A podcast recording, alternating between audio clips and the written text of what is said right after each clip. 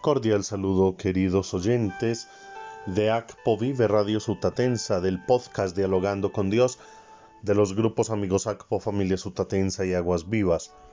Elevamos nuestra acción de gracias a Dios por el cumpleaños de María José Corrales en Valdivia, Antioquia.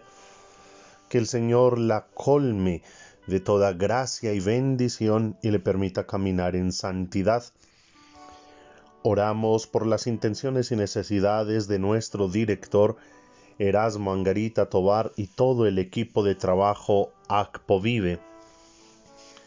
Por la salud de doña Raquel Guarín en Sonsón, Antioquia, por doña Cecilia Cortés en Envigado, por el padre Lucio Cambero Carnero en Barranquilla, por Felipe Ramírez, por Miriam Giraldo Espina, por Elías Galeano, Rosalba Vargas, Patricia Pulgarín, Carmen Molina, Rafael García Castro y su familia. Que el Señor los colme de gracia y bendición. Celebra hoy la iglesia la fiesta de la transfiguración del Señor y meditamos el Evangelio según San Mateo en el capítulo 17, versos del 1 al 9.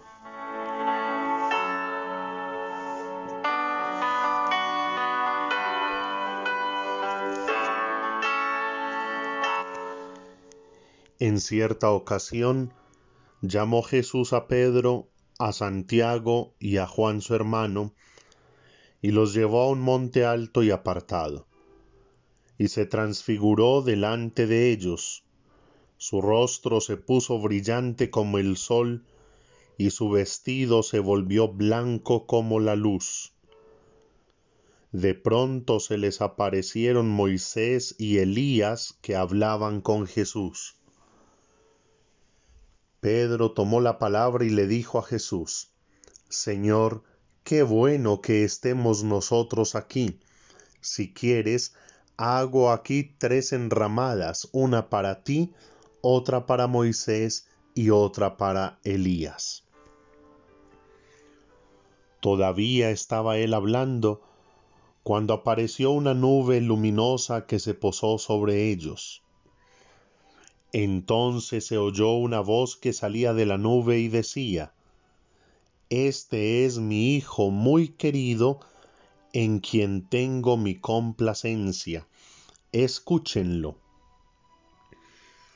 Al oír esto los discípulos se postraron en el suelo, llenos de temor.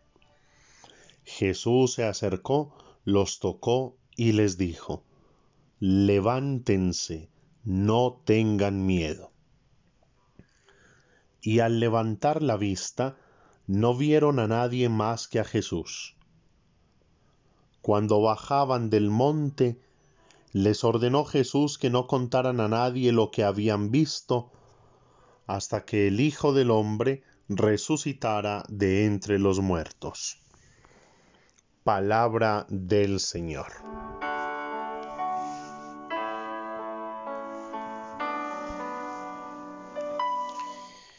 Queridos oyentes, la fiesta de hoy nos invita a mirar contemplativamente al Señor glorificado, iluminado con la luz plena de la Pascua y con una proyección escatológica, el triunfo total al final de los tiempos.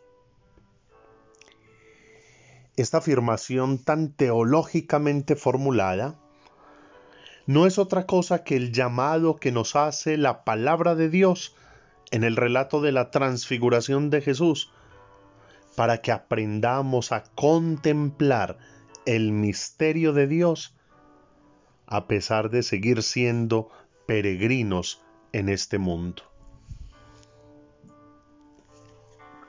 Desde la experiencia de la renovación carismática católica, resuenan siempre en mi corazón las palabras de Monseñor Alfonso Uribe Jaramillo, cuando decía que un verdadero carismático es aquel que llega a la contemplación. Toda la experiencia de la renovación carismática nos lleva como a un culmen, a, llegar al punto alto de la contemplación. Y quiero compartirles las palabras de Anastasio Sinaíta, obispo, que nos trae el oficio de lectura de este día en la liturgia de las horas. Dice, para que podamos penetrar junto con los elegidos entre los discípulos inspirados por Dios, el sentido profundo de estos inefables y sagrados misterios, escuchemos la voz divina y sagrada que nos llama con insistencia desde lo alto, desde la cumbre del monte.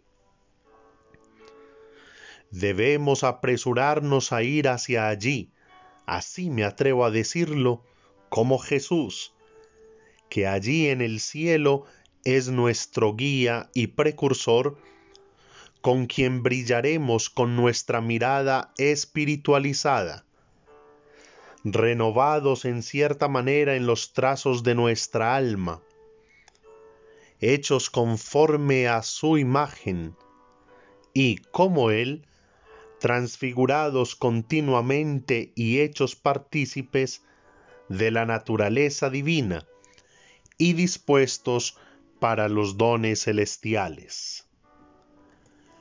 Corramos hacia allí, animosos y alegres, y penetremos en la intimidad de la nube a imitación de Moisés y Elías, o de Santiago y Juan. Seamos como Pedro, arrebatados por la visión y aparición divina, transfigurado por aquella hermosa transfiguración, desasido del mundo, abstraído de la tierra. Despojémonos de lo carnal, dejemos lo creado y volvámonos al Creador, al que Pedro, fuera de sí, dijo, Señor, qué bien estaría quedarnos aquí. Hasta aquí el texto. La Real Academia de la Lengua Española define la palabra contemplar como ocuparse con intensidad en pensar en Dios y considerar sus atributos divinos o los misterios de la religión. Qué bueno que como cristianos aprendiéramos a contemplar. He leído una frase por ahí que dice, ora no hasta que Dios te escuche, sino hasta que tú escuches a Dios. ¿Cuánto necesitamos hoy escuchar a Dios? Monseñor Omar Mejía, arzobispo de Florencia, Caquetá, en Colombia, escribía ayer en su cuenta de Twitter, abro comillas, Qué difícil es cultivar la soledad, el silencio y la oración en la cultura del mundo moderno.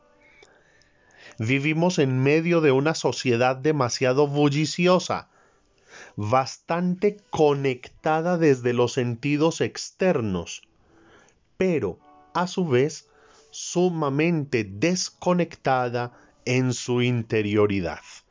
Cierro comillas. Queridos oyentes, la fiesta que nos presenta la iglesia hoy es un llamado urgente a eso, a volver al silencio, a la soledad, a la quietud, para poder contemplar a Dios, para tener la capacidad de escuchar a Dios que nos habla, que quiere comunicarse con nosotros. La transfiguración, como la Eucaristía, son un anticipo del cielo, un preludio de la promesa futura. Mediante la contemplación, la lectura orante de la palabra, el silencio, la meditación, los sacramentos, podremos acercarnos un poco y enamorarnos de aquello que nos espera en la eternidad, el deleite de la presencia de Dios. Termino repitiendo estas palabras de Anastasio Sinaíta despojémonos de lo carnal, Dejemos lo creado y volvamos al Creador. Eso es lo que hoy la palabra de Dios quiere que nosotros meditemos en el corazón y que lo empecemos a hacer cada día. La meditación, la contemplación como ese encuentro con la presencia de Dios que transfigura, que transforma, que cambia, que da sentido a la vida.